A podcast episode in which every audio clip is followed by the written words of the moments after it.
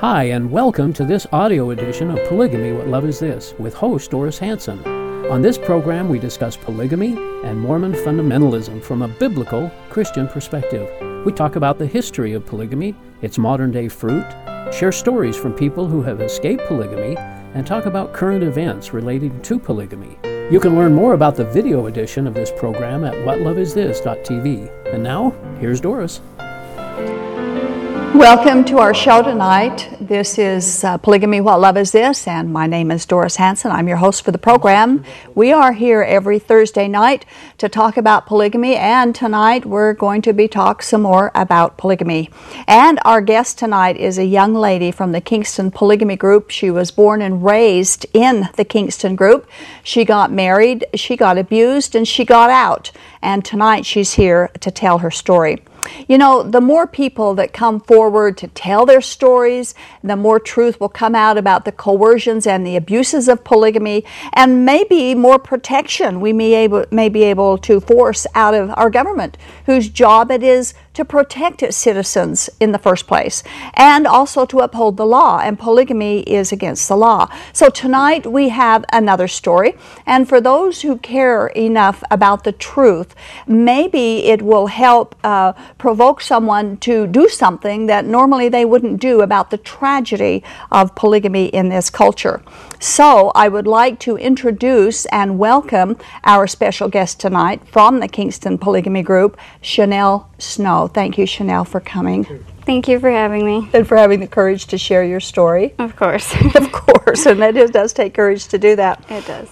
I'd also like to, to let you know that we are not broadcasting live tonight. Uh, this is a pre recorded program, and we did that so that we would have more time to hear all of Chanel's story and uh, and not cut some of it short. And so we won't be taking telephone calls, so don't call into the show tonight. But if you have comments or questions that you would like to ask, you can always email them to us. We'd love to hear from you. And our email address is tv at polygamy.com. And we will respond to any questions that you might want to ask. So don't call the show tonight. Okay, now let's begin with your story, Chanel. You were born and raised in the the Kingston Polygamy Group. Mm-hmm. So let's start from with your family. Um, your uh, mother was a polygamous wife. Which number wife was she, and how many wives did your father have? My mom, um, she was the seventh wife, and she was married to Daniel Kingston. He has 14 wives. Okay. And how many siblings do you have? Well, my mom has 12 kids, so I have 11 full siblings. And Daniel, I don't think anybody really knows how many kids he has. Every time you hear it's a different number, and everybody says like they counted themselves, and it's I don't know you you don't really know. But when I counted, I counted over 130. Wow, mm-hmm. wow, 130 brothers and sisters. That's quite a yeah. family, isn't it?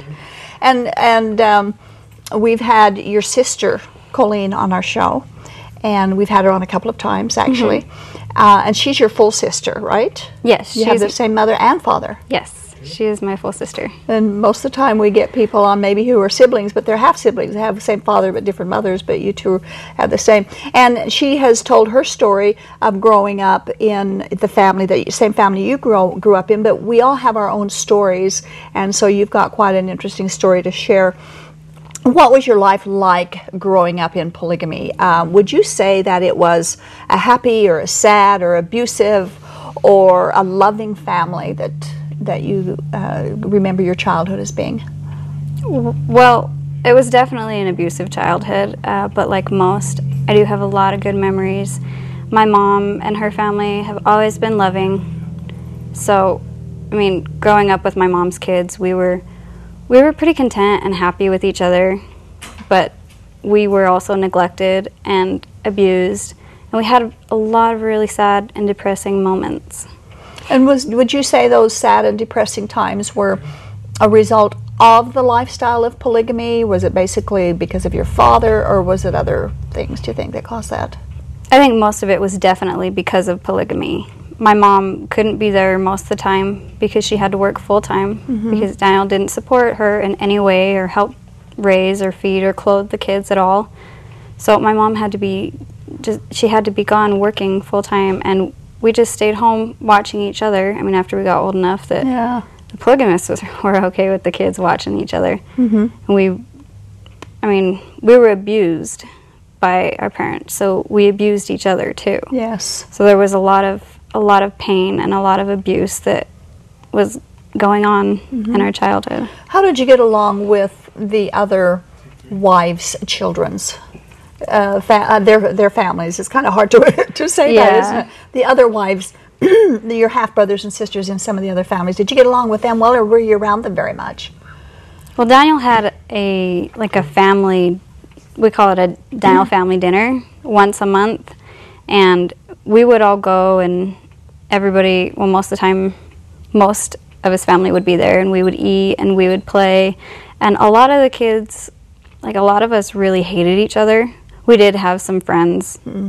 in his other families, but there was You you hated your other your half siblings. A lot of them, Was yes. there a reason for that? Was it because there was violence or? Oh yes, they were they were rude. They were very rude. They were violent. Their parents were rude to our siblings or to our friends, and so it was really hard to get along with some of them because there wasn't love among us. Yeah, and, and you know, I, I remember that so well. Uh, when I became an adult and got away, I, I often wondered about why they could call themselves God's kingdom when there really was no love shown between anybody in my experience in the group. Yeah. Um, so you told me something about your father, uh, uh, kind of his philosophy that he said about raising children, uh, first instilling fear, and the rest will come. Would you share that philosophy Yes. with what he he said? Yes, he, he told my mom that first you install fear, and that fear turns to respect. With time, that respect grows to love. And that was his philosophy in raising children, or just with all relationships. Uh, apparently, that's just the way he is. Oh, okay. Did your father instill fear? Did he did he act that out in your life and in your family? Absolutely. Did he do it with his wives as well, or just the children? He did it with his wives too. Um, a lot of them didn't always get treated the same way as others, so it wasn't. It was worse for some and not as bad for others. Okay, he said first you instill fear and then it turns to respect, and in time that respect will turn to love. You said that he did instill the fear. Did his philosophy work? Did the fear he instilled in you turn to respect, and then did that turn to love? Oh no, it went backwards. His, the fear it um, it turned to pain, and with pain, or with time, sorry, that pain grew to hate. And and uh, disrespect, absolute disrespect.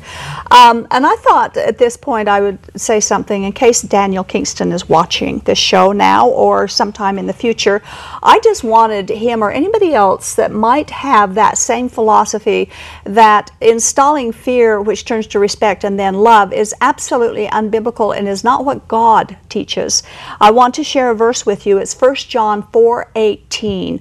And that verse says, There is no fear in love, but perfect love casts out fear. For fear has to do with punishment, and whoever fears has not been perfected in love. God gave fathers um, to children to love them and to nourish them and to protect them, not to make them fear them. That is dead wrong, and it is not what people in God's kingdom should be, uh, how they should be behaving. I just thought I would say that to any polygamous father who might be watching. I really loved that verse when I started studying the Bible on my own and found out that God doesn't work that way. God loves us, He doesn't instill fear in us and then expect us to respond in love to that fear. It just doesn't happen. Um, they use guilt and they use scare tactics. The parents and the other people in the group know that some of the abuse is going on. Um, they hear about it, but it seems to me like they deny that it's going on, that it's even happening behind the scenes, or even if they know about it, uh, and and they will deny it to their bitter end. I've had your sister on the show, and I've had a, few other people from the Kingston group in the past few months on the show, and I get emails from anonymous Kingston uh, and they say, This isn't going on. This is the most wonderful place and the most wonderful Paul and all that other stuff. They never do anything like this. Why do they deny this is going on? Do you know? Well, honestly, I think for a lot of them, they are embarrassed and they don't want to admit that it's actually happening because to admit that it's happening and that they're witnessing it and that even that they're a part of it is to admit that they are following a group and a man that promotes those actions. So they're afraid to admit that it's going on then. That's what I think. They're afraid to face the truth. Um, and I kind of, I think you're right. I think it's true. But then there's some people that I think are they honestly deceive themselves, making it think it's okay. My my mother had her philosophy that uh, the the worse the things were here, the better your eternal life would be, and so she didn't care if she was abused or if she abused us. That just gave us more rewards in heaven. Did you ever hear that? I haven't heard that one, but it sounds a lot like Sounds like the way they treat you. yes, though, a lot, a lot like the way they live. Did did they have regular church services, and were you required to go to them? Uh, yes, they did. Every week they had uh, what they called, what everybody called Sunday school, and it was actually only two hours most of the time. The first hour, everybody was all in the same same room, and the second hour they would split up into classes. And the children's classes, and, and did they have like young adult classes? And Yes. Teen and, and that. And were you required, was it like a firm requirement that you had to go every Sunday? Did you I mean, enjoy going? for a lot of years, it kind of was. My mom would have us go, um, but we didn't hate it at first. And we did have several years where we got perfect attendance the whole year. But after a while, we got older and the lessons just sounded stupider and stupider. so we just started sloughing and Hmm. we just stopped going, even if we went to church. Really? Mm-hmm. Did you get in trouble when you got caught? at first, and there would be people that see me outside and they'd be like, Do your, Does your mom know you're out here? And I'm like, I don't know, probably. And so my mom would be like, Will you just stay inside with me so that when you slept, people don't come up and bother me about where you're at? Sounds like you had a mother that was a, a little bit more easygoing than some of the, the people that I know. Um, so, did you learn about early church history? Did you learn about the Bible? Did you learn from the Book of Mormon? What were the what what were their teaching resources? well, we did learn a lot of what the LDS teaches their citizens, but um, most of what they taught us in church was about order history and about Paul and Ortell and their dads and their history and their their moms and That's interesting. Jesus said that, that their hearts are far from him when they teach doctrines of men, and that's what they were teaching, huh? Wasn't teaching. That's too bad. Uh, let's let's get into abuse. Um, we always talk about abuse in polygamy groups on the show. It's very important because it's part of our life when we grow up. Abuse is a part of every person's life that I've ever talked to who came from any polygamy group, not just the Kingston, but every group has to. They face uh, abuse when the children are being raised virtually everyone, um, and I, and even in talking to you, you also have gone through the same thing. I have a quote here from a person uh, who told of a, a molestation story. I don't have any names, but I want to mention it um, just to see if maybe you recognize it, and for our for our, reader or our viewers to uh, see what we're talking about here. He said one of the young boys um, in the group suffered molestation from a brother, a half brother. He would sneak in the middle of the night and molest the son of one of the other wives. It was a regular occurrence. And when it was discovered what was going on, they got the boy a wife for himself so he could take out his hormones on her instead of this other boy. Both of these boys were minors at the time, so of course we could never use their names. But this is a frequent occurrence in some polygamous families. What kind of abuse did you suffer or did you know about as a child growing up? Did you know of anything like this going on? Is anything done about it when they find out besides, well, let's just give them a wife? For the first part of my childhood, I didn't know that that was going on at all. I was one of the lucky few that was not molested as a child.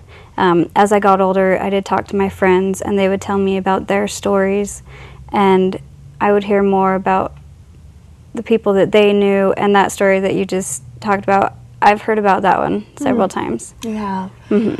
I think what broke my heart when I first heard it is the boy got to now would turn his frustrations or his abuse on the wife, the young wife they gave him. Nobody got any counseling.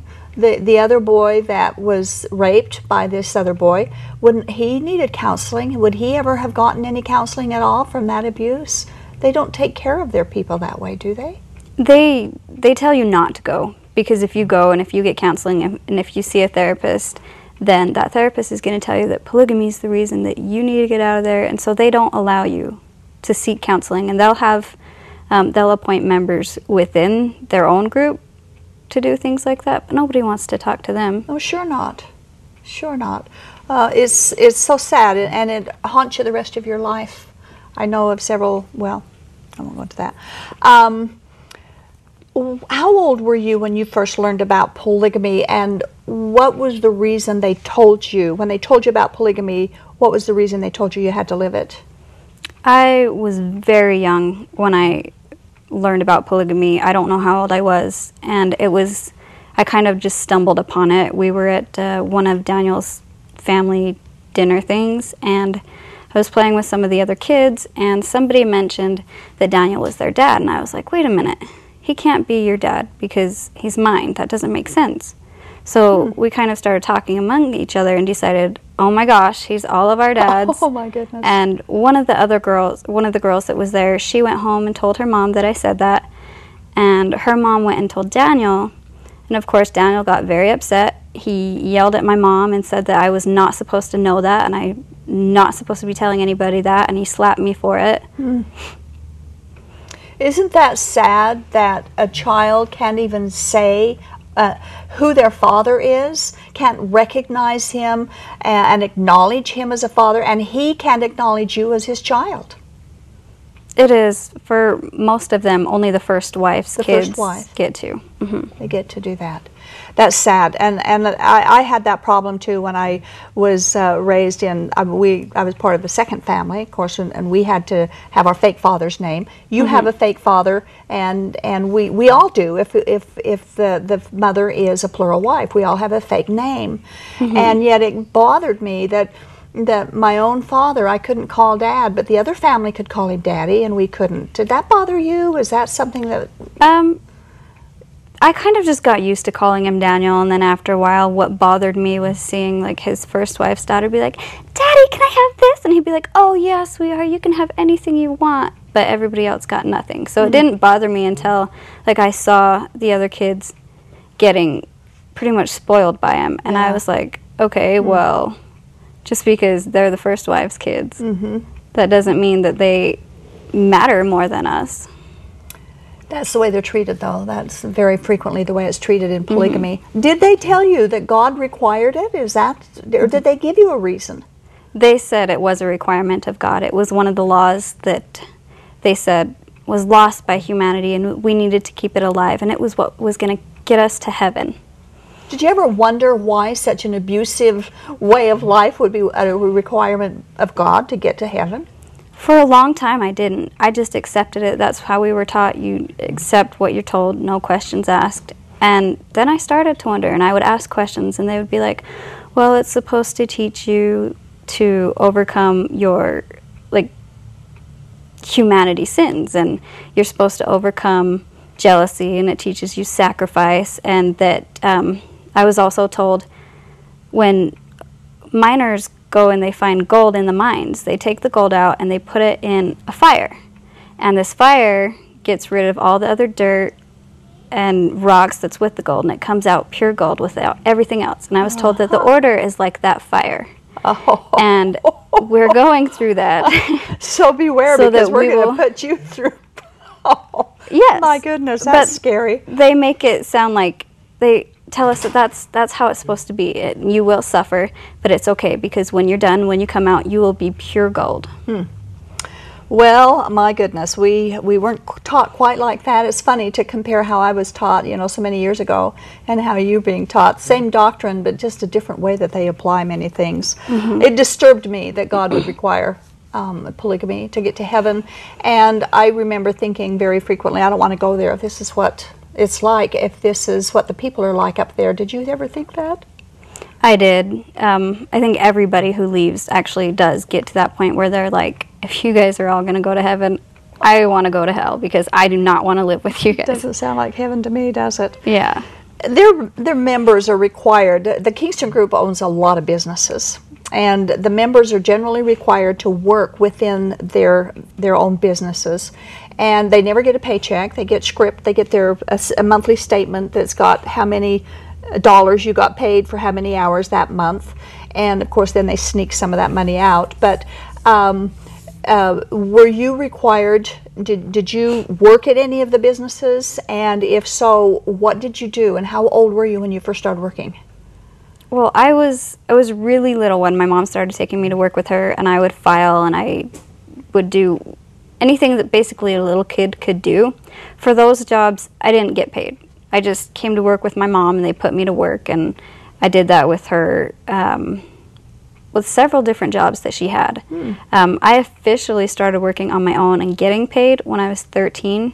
13 Mm-hmm. Wow. Yes, they told me that if anybody comes in and asks, then say that you're 14, so that it would, they could say it was legal. And Yeah. for a while, they had me mostly just on the floor and in the back room, but Doing what? What kind of a business was it? You don't have to name the business, just what kind of what business it was. Well, I was working in retail, so I would mark the products that come in and stick them on the shelves and rearrange the shelves. Uh-huh. But after after I turned 14, I don't remember how many months later, they did have me running the cash register too. Wow.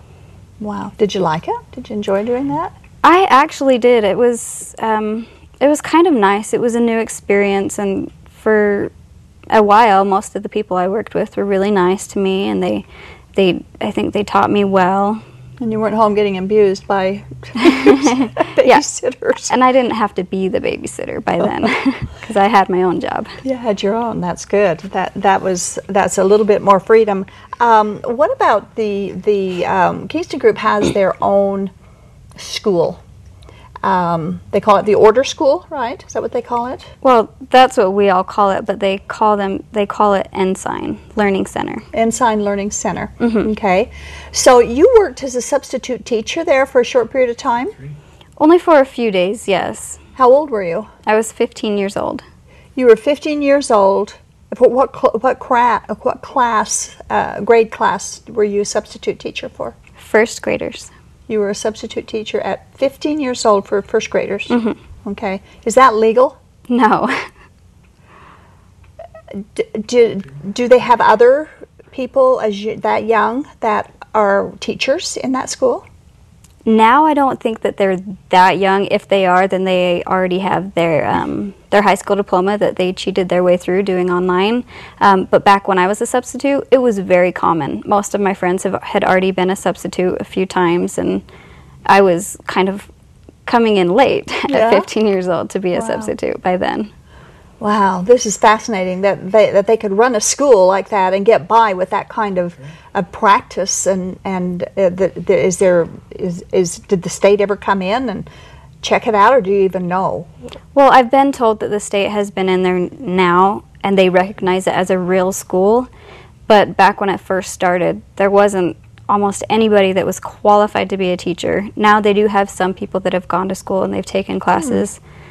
But they're trying to get it, what I heard is they're trying to get it to be like a charter school so that the government will help Help pay, pay for stuff like that too. Uh-huh. What will they do with their religious education if they do that? they're still going to do that. They're not going to allow anybody that's not in the order to go to that school. So they wouldn't stop what they're doing and they would That's going to be interesting to see how that happens. Uh, did you attend the school as Yes. a, a student? How was it as a student to go to their school? It was well, when my mom first told us that we were going to be going, my siblings were excited and I was like, "But I like my school. I don't want to go to this school." And then we ended up going. I was only in 4th grade the first year that they actually had an official building for the school. So that's when we started going and for a while I was just I didn't know how to act and I, it was kind of weird to me going to school with them and then I mean, I saw the other kids and how they acted, and I was like, oh, all right, well, I guess I can be a brat, and I'm just gonna, I guess I I needed attention or something, so I made sure I got suspended every single year. Oh my! Sometimes more than once. So you were a bully and a brat when you went to school, or just a brat? Mostly just a brat. There were certain kids that me and my friends or me and my siblings would bully. Most of it was on the bus on our way home, and I think it was just, I mean, that's how the Kingstons teach you, and that's how the Kingstons treat you, and it was just, it was just a way of life. It was mm-hmm. normal to us. That's how you're mm-hmm. supposed to act. Yeah, I think that's true. Someone within the group said that at death there is no inheritance rights in a family. And that all money, when someone dies, all the money and assets of that person goes to the kingdom, goes to the Kingston Group Kingdom, the, their their uh, United Order main fund. But if the member is in debt when he dies, then the family has to uh, pay that debt back. If a person dies with less than $5,000 on their statement, then if their family, uh, then they can't go to heaven. But if their family puts that money on their statement, then they can go to heaven. The person dies go to heaven. Have you heard that, or do you know if it's true? Um, the last part I haven't heard, but the first part, uh, every situation is different, but there are a lot of people that have died with money and the order has taken it. And for some of them, they've said, oh, they donated it to the order, they donated it, they're so nice. But for the ones that do have a debt, most of the time it does pass on to their children. And if they have a spouse that's alive, if it's a man's debt, then the wife does have to take on that debt. But if it's a woman's debt, the man doesn't have to take on that debt. Her children do. Hmm. I wonder why their thinking is on that. That's that's kind of strange. So, um, so but but if someone dies and they have say ten thousand dollars on their statement, is that money inherited by any of the family? If they make uh, arrangements prior to that and pretty much do it themselves, then their children will be able to have it. But if they don't, honestly, I think the order just takes it. They just get the money. Okay. Um, secrecy and lying for the Lord's work is the normal mode of operation in all the polygamy groups. Every single one of them, um, and that's the way it was in the early church with Joseph Smith and Brigham Young. They lied about their polygamy all the time. They lied about several of the activities that they did. Is that was that a problem with you when you were growing up? When did they teach you how to lie? Did they say don't tell the truth to this person about this subject or or anything like that? Do Yeah. you, do you remember that? Yes, they taught you how to lie. Once um, you were old enough and you were smart enough and you weren't too blind to see what was going on, they had a good long meeting with you, and most of the time more, and told you that you don't ever tell anybody that you are in a polygamous group. You can say you're Christian, you can say you're Mormon, but you can't say anything about polygamy. You never tell anybody who your dad is, not even your friends at school, which were in the order school because that's where we You were still required to go. couldn't t- even tell them who your father was, huh? We did anyway. Everybody knows. You know, all the polygamists knows that you're polygamous. I, Yeah. I don't know why you would want to keep it for why you'd even be required to keep it Mm-hmm. from them. That's, but that's it. It, it was born in secrecy, and, and it still is. And polygamy will always remain a certain amount. Of, even if it became legalized, there would still be a certain amount of secrecy surrounding it. I think that's just the nature of of the practice. The I know the FLDS polygamy group does not. Um, uh, celebrate some special days through the year. And I'm wondering if the Kingston group does. When I was in the group, they did. I don't know if they still do. So I thought I would ask you if, if the children can celebrate Christmas and Mother's Day and Father's Day and birthdays. Do they allow those kinds of celebrations in the Kingston group now? Most of the time they do. Most uh, holidays and celebrations you are allowed to celebrate. They tried to get rid of Halloween, of course, several several years, and they have gotten rid of or tried to get rid of Valentine's Day, and especially in the school.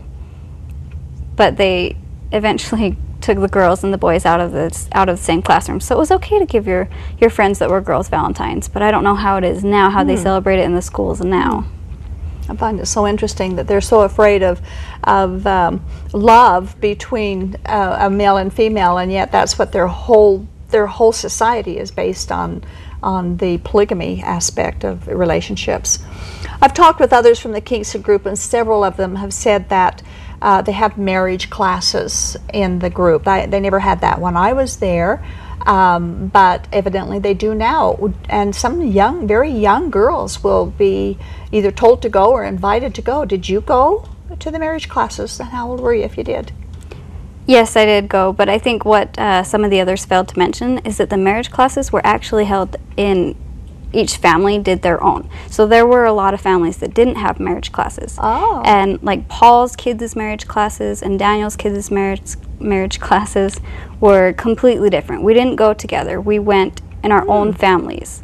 And see. I did start going to Daniel's kids' marriage classes when I was 12 years old. That's when they told me you're old enough to go to these marriage classes. You need to start getting your direction. You need to know who you're going to marry. And I was plenty old, what they told me, Wow. to go at 12 years old. 12 years old. Wow. Um, did, did it bother you to go? Um, did it bother you any of the things that you were hearing, or were you too young to really fully understand what they were trying to teach you? Or did you get it? kind of both. It it bothered me, and I didn't understand why I was required to go and why 12 years old was old enough. Because my mom didn't get married till she was 18, so I was like, why why do I have to go to these when I'm 12 years old? And um, I was told, we were told that uh, you are to think of your God and, or sorry, think of your husband and treat your husband as if he were the highest God in heaven. And some of the kids and some of the people did ask, well, what if he, he wants you to do something you don't want to do, or he doesn't want you to do something you do want to do? And Daniel and the others that were teaching the class said, said that you need to listen to your husband. You cannot say no to your husband. Oh. It's not allowed. You are put on this earth to basically to serve him Wow. and to give him kids. And so, therefore, if you say no to him and if you defy him, that's like defying God. Wow. Well, that isn't true. You know, I mean, the Bible does say that we need to, uh, as spouses, that that they need to be kind and submit to one another. Uh, but when a wife submits to her husband, it's only as unto the Lord. In other words, don't do anything that God would not say is okay to do. That's that's very wrong. Again, they're teaching things that aren't right. So, so did you feel like? Uh, and we're going to get into your marriage uh, real quickly. Um, did you feel like that you was your husband's doormat? Did you follow that advice, or Um, sometimes I did. I mean, there were times that I was a spitfire and I was like, you're just stupid. I don't have to do this. But there were times that I really did try. That's how I was taught. And I tried to do everything he wanted me to do. And it wasn't easy. no? It it couldn't be easy. I want to talk about a story before we get into your marriage. Um, and this came from again from somebody within the Kingston group who knew about this woman, and she says this girl was being forced to marry her uncle, and she didn't want to do it, and so she tried to climb out of the bathroom window before the ceremony, but they caught her and they forced her uh, to go through with the wedding. As the years went by, she convinced herself to be happy because they're told that each wife is responsible for their own happiness the person who told this information said it's too bad her husband wasn't concerned about her happiness. She was really a neat lady. She was fun to work with, and what she had to deal with in her life was unreal. These women have to convince themselves they're happy day after day. If they didn't, they would lose their minds if they haven't already. This woman died a few years ago, still held in the bondage of this unwanted polygamous marriage this story would have happened while you were probably pretty young. I don't know if you recognize it or not, but that isn't that that isn't my point. It's just a story of another broken, ruined life because of polygamy. So let's talk about your marriage. You know, you you got into marriage while you were a member of the group. So so tell everything that you feel comfortable talking about your marriage. Uh, first of all, how old were you when you got married, and did you choose your husband or did they choose him for you? How did that come about?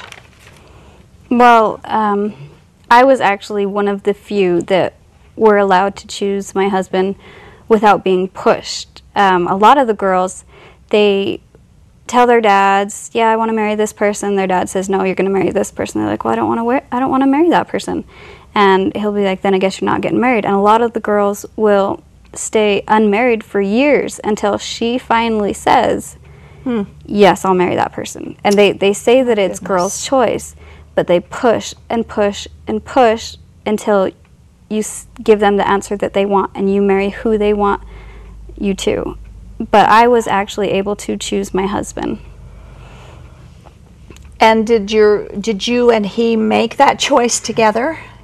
Um, kind of. I I don't know what was going through my head. How old were you when you married? I was 18. Okay. So I was old enough to, supposed to be old enough to think for myself.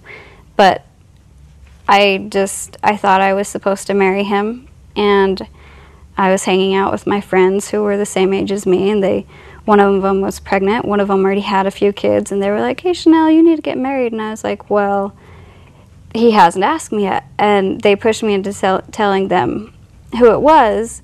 And one of the girls was actually his sister in law.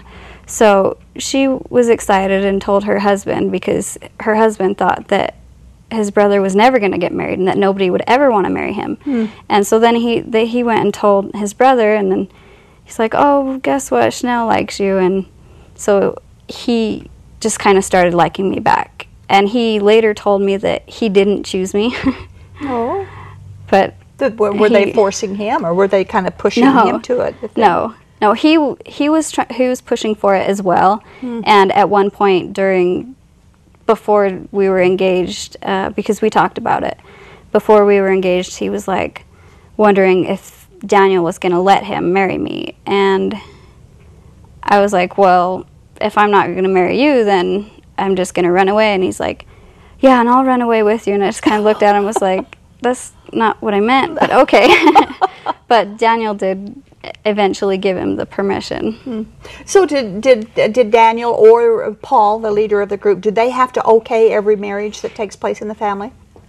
Paul has to okay everything, um, but the girl's dad and the the boy's dad have to as well. Most of the time, what happens is a boy will have a direction on a girl, and he will go to his dad and he'll say, "Dad, I've had direction on this girl," and then that that man will say, "All right, cool, let's go talk to Paul."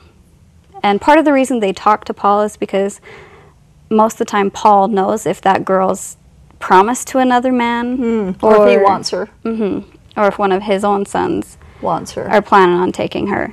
And so if Paul okays it, then that boy can then go talk to the girl's parents. And if they okay it, he can talk to the girls. Wow. So so they get first choice, no matter what. Paul, his sons, or Daniel and his sons, they get first choice of the girls in the group, um, and any any of the other boys.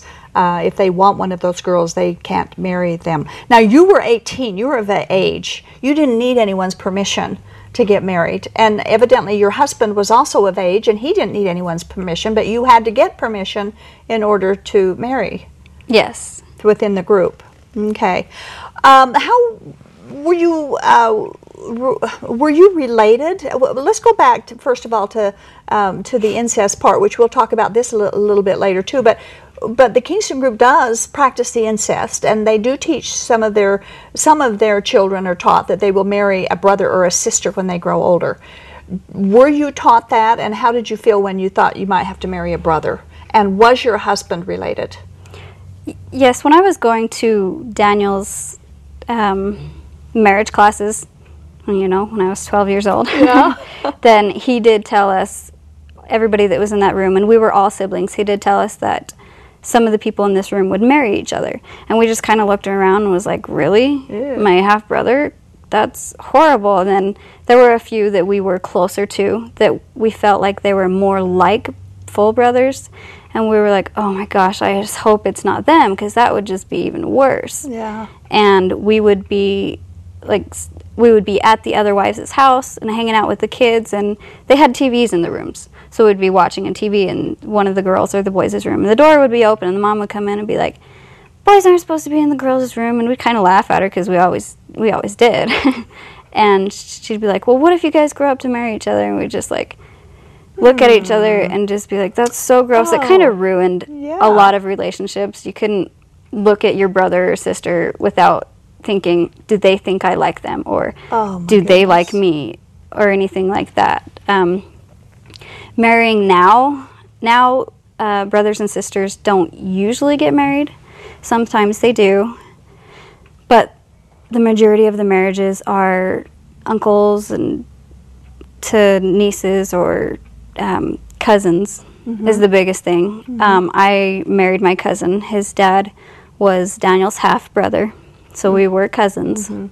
So you were first cousins, 1st Mm-hmm. cousins, and so that's and that's illegal in Utah Yes. to marry cousins. So what do they do? And it was your it was your first marriage, uh, so there wasn't so it was had to be a legal ceremony. How did they circumvent the law so that you could marry your cousin? Well, first they actually started by telling me you're not actually first cousins. You're not actually first cousins because you're you're half cousins. So it's more like your second cousins. So you can get married in Utah if you want to. But I got engaged at the same time as two of Daniel's other kids that um, they they were both underage, so they had to have parent parental consent. And since they were both marrying their cousins, they were going to go to Colorado to get married because it's legal to marry your cousin in Colorado. So Daniel was like, "Hey, do you want to come come with us to Colorado and get legally married? Because we're going and you we're going to take these girls to get legally married, and you can get legally married in Utah if you want to, because technically you're really only second cousins, but we can all do it at the same time." And so I was like, "Yeah, great." So we all went to Colorado and got married, and came back to Utah with our legal marriage birth legal certificate. So so you went there with two other couples. Is that what they normally do when they marry the cousins off? Go off to Colorado to to perform the ceremonies? to Colorado, yes, or um, a lot of them, if it's not the first marriage, they just don't get married. And Yeah. some of them, even if it is the first marriage, especially if it's like one of Paul's kids or one of Daniel's kids, a lot of them, the first marriages, they don't legalize. That way, that man or that boy can get another wife, and the state can't come in and say you you you're a polygamist. They can just be like, I'm not married to anybody. I'm just a slut but a lot of the times Wow. the cousins they take them out of state to get married where it is legal when they go out of state like that, um, and the question there's there's a question obviously that is asked about your relationship, how close of a blood relationship you are, they, and they can say, well, the, we are only first cousins. But they fail to ask, the, the questionnaire fails to ask, or they fail to say, but my mother and father were brother and sister, or aunt and, or uncle and niece, or something like that.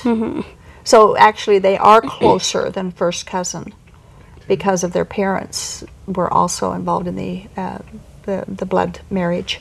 well when i went um, they just had us fill out a piece of paper and it does ask on that piece of paper if you're related and how and so i was like well how should i answer this and they told me just say that you're not so i said that i wasn't on the paperwork Oh, so again, there there they are t- um, falsifying legal documents.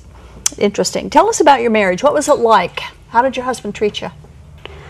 Well, at first he he was kind of decent. he did tell me a lot while we were ga- while we were engaged and after we got married. A lot of the things that his dad was telling him that my family was not a good family, that we were bad people, and so he soon after we got married started telling me that I was a piece of crap and that my family was crap and that I did not deserve him and he would call my mom and my siblings swear words and just really put me and my family down and make sure that I knew that he was the one above and that he was the one who deserved better and that Wow. I was supposed to feel lucky and I was supposed to feel blessed to have him. Kevin was her husband. That um, the physical or the verbal abuse and emotional and mental abuse, it definitely escalated and he became physically abusive. First, it started out with him trying to rape me. And I fought to keep my clothes on for a long time. And for a while, I was successful, and he would stop. And then he had the nerve to tell me that right after he would give up and he would stop, he had the nerve to tell me if anybody else ever tries to do that to you, I want you to fight them as hard as you, as hard as you fought me. But of course, throughout our marriage, he fought even harder and he ended up being successful and I was so so broken, I just stopped fighting Hmm. My goodness. How long were you married? before he actually successfully raped me or before he tried. Total time that you got married, that you were married, and that you left him. How long was your marriage? Just under 2 years. Under two years. So this abuse started right after you got married. How how long? Pretty after? much. It started 2 months. Within 2 months. After you got married, Mm-hmm. and it lasted for almost two years. Then, mm-hmm. was he physically abusive as well? Yes. He he started out just by using his strength and grabbing my arms and he would throw me against the walls and to the floor and he's he's thrown me down the stairs. And at one point he had heard that Daniel choked one of his wives. And so he made this plan that he was going to he was going to choke me Oh, because he was upset at me. So he he ended up leaving the house and he was gone for a few hours and my sister was visiting me and that's what upset him because we were talking about one of the other men in the order and that basically he was a crappy man. And my ex he did not like that because he was a man in the order and you were taught that the husbands and the men are these gods and mm-hmm. so he he was upset and he planned to to choke me but he left the house and he calmed down he came back and he was nice and then just not very long later the smallest thing ticked him off hmm. something ticked him off and he started choking me Was your sister still there? Or had she left? she was still there, but we were in the bedroom by then. He, I don't remember how we ended up in there, but we were in there, and he started choking me. He stopped, and I just started yelling him, and I was like, "Don't you ever do that to me again. That is not okay." And he was like, "Shut up, or I'm going to do it again." And of course, I didn't shut up because I'm not okay with that, and I needed him to you. know that. Good for you. So he choked me again, this time until I passed out. Oh my. Mhm. Did he? What did he do when you passed out? Did he worry or wonder if he'd hurt you beyond repair, or did he just walk out? What happened? Well, he stopped, and I was I wasn't out for very long, so not it was within seconds after he stopped that I I came to, and I just kind of started freaking out and crying like I couldn't believe this just happened, and then he started freaking out and he was like I can't believe I did that and I'm gonna go. I know I have a friend, he has some drugs, and I'm gonna go overdose and I'm gonna go kill myself because I just did that to you. But that wasn't the first time he was abusive, but mm-hmm. that was, I think it was a shock to him as well. Except I don't know why because he did tell me later on that he he was planning on doing that. Wow, wow. Ooh. How much longer did you stay with him after that? It was, let's see,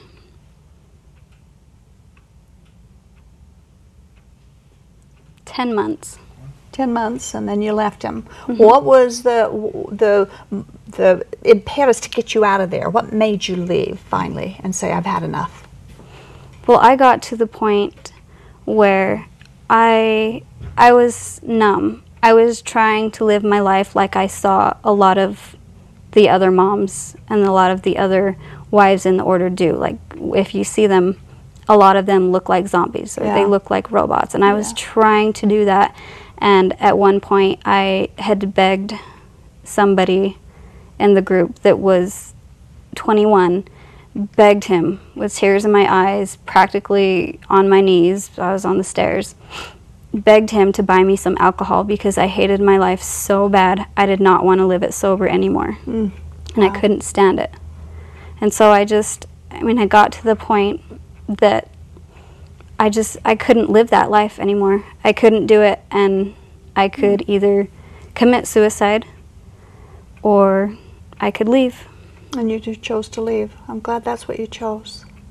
There are some who do choose suicide. I know I've worked with some of them in the Kingston group. I actually had attempted suicide a couple of times, Did and you, I while you were married? yes, and I was cutting my wrists regularly. Oh, you were. hmm Oh my goodness. Um, I, I, I'm going to ask you this. You, when you left, you quit doing that. I Yes. presume that you got better. Yes, I you got out of the situation. I left out of that. I I actually I held my X-Acto knife. I kept it in my purse and I kept it close in case I ever had that desire to do it again. And was that just But to I stop didn't. your pain? Is that was It was- to make new pain so you couldn't feel the other pain? Is that It was to that? distract me. The Wow. pain distracted me and this may sound kind of creepy, but watching the blood flow was a distraction as well. Mm-hmm. So it was definitely to keep my mind off of the other pain. My goodness. And how many women, girls, do you believe are in polygamy groups today, whether it's a Kingston or any other group that's going through the same thing that you've gone through and they're, they're still living through it? I think most of them. I think most of them are, if not the physical, at least the verbal and the mental and the emotional, which actually is harder to handle. Mm-hmm. It is. It's very difficult to handle. There's d- deep, deep scars Mm-hmm. left after that. Uh, well, I'm glad that that you had the courage to get away from um, from your husband. Do you regret leaving him? No, Do you regret leaving and walking away from the Kingston group? not at all. Is there anything that you have discovered after you left the group uh, that surprised you um, that you didn't expect to experience or see on in the outside world? In other words, they on the inside they say, "Don't go out. Everybody out there is wicked. Everybody out there is horrible. Uh, you won't find anybody who will love you out there. They're all evil." Did was there anything when you did leave that you discovered? Wait a minute, that isn't true. Yes, absolutely. the first thing, the very first thing I noticed and experienced that was a total shock to me is like everybody else says it all the time, but it, it is the love. I left and I experienced love. I watched it among neighbors, complete strangers, except that they lived in the same neighborhood, and especially with the family um, but I experienced like what it was like for someone to just to help somebody, just to help them. just acceptance for who you are just just because you're you and they accept you without the judgmental um, negative kind of thing that you get inside the group. Yes. after you d- got divorced you became pregnant and they knew the baby wasn't his but what did they do when they found out you were going to have a little girl Well, well, first of all, even before I got pregnant, I was being harassed by my um, my ex father-in-law and a lot of the other ones in the group, and they kept trying to tell me that I needed to go back to my ex and I needed to talk to Daniel and go through the chain of command. and they would work things out, and my marriage would be different, and we needed to go back. And I just for a long time would say, I'm so done with that crap. And after a while, I would just start ignoring them and they would leave me alone. Mm-hmm. But by the time they all found out I was pregnant, I was far, lef- far enough along that I already knew that I was having a girl. So within a few days of it getting out, I had somebody texting me and asking if it was my ex's, and I was like, no. And she's like, well, my friend said that his sister said that it was. And not very long later, his his dad continued to text me and call me and call my mom and tell some of my other family members to have me call him and I was like what does he want? Hmm. So I finally texted him back. I wouldn't call him back, but I texted him back and asked him, What do you want to talk about? And he's like, Well, I want to talk about your future and what plans do you have for your future? And I was like, Why do you care? And he's all, Well, I know you're supposed to be in the order, and I hope that you would come back. And I was like, and I, I told him that I was done with the drama and I was done with the abuse and I was finally safe and finally free and why would I come back and where w- where in the order would anybody treat me right except my immediate family because his family made sure that the whole order was believing things about me that were not true. And then I asked him, "Do you think I would actually go back to your son because there's no way in heck that's ha- that would happen?" He told me he would hope I would and he asked if I could forgive him, and I just told him that I'm not going to give him any more chances at ever being in my life, so to give it up. And he finally left me alone. Okay, that's good. That's good. Uh, Chanel, we are at the end of the show. We're at the end of our time. Uh, as usual, we don't have enough time to talk about everything that we'd like, but I think we got a good part of your story in, and I'm glad and I'm grateful that you felt comfortable to share it. And um, anytime that you want to talk more, you know, we can make more time for you to come and, and finish the show. And I would like to thank our viewers for watching tonight. We have seen another. Very profound interview from someone from the Kingston Polygamy Group and how dramatic it is for them to live in it and then to get out of it. Um, I'd like to say in closing that uh, for those people who think they're doing God's will by living polygamy, uh, they think they, they can become gods by living it. But the truth is that it was, uh, instead of polygamous becoming God, it was God who became a man, the man Jesus Christ. He lived a holy and sinless life. He did all righteousness. He did nothing or said nothing wrong. And he allowed people to beat up on him, call him names, whip his body to shreds. Don't live polygamy for salvation. Jesus already did it for you. Good night. This has been the audio podcast edition of Polygamy What Love Is This? This program is a production of a Shield and Refuge Ministry and Main Street Church of Brigham City. You can view current and past video episodes as well as download audio episodes of this program at whatloveisthis.tv. If you or someone you know is in need of assistance in leaving a polygamous situation, please contact us. We are here to help. All of our contact information can be found at shieldandrefuge.org or call us at 877 425 9993. If you have any questions or comments about this or any of our other programs, we'd love to hear from you. Write us at email at whatloveisthis.tv. Thanks for listening, and we hope you'll join us again.